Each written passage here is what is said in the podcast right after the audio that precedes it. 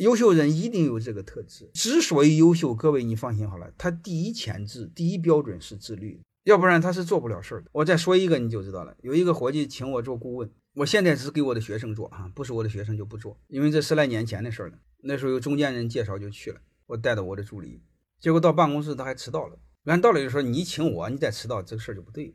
第二个呢，那穿个拖鞋，穿个睡衣，当场我就很恼火，我直接找个借口就走了。然后给我的助理说，我这段时间要出长差，这个业务做不了，不做了，就这么简单。但对我们草民、草根来说，自律是很难的事儿。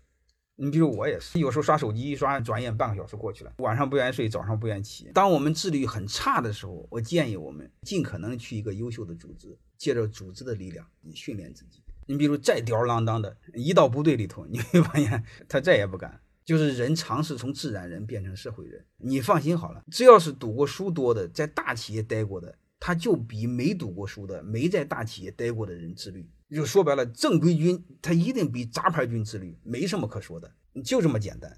欢迎各位同学的收听，可以联系助理加入马老师学习交流群：幺八九六三四五八四八零。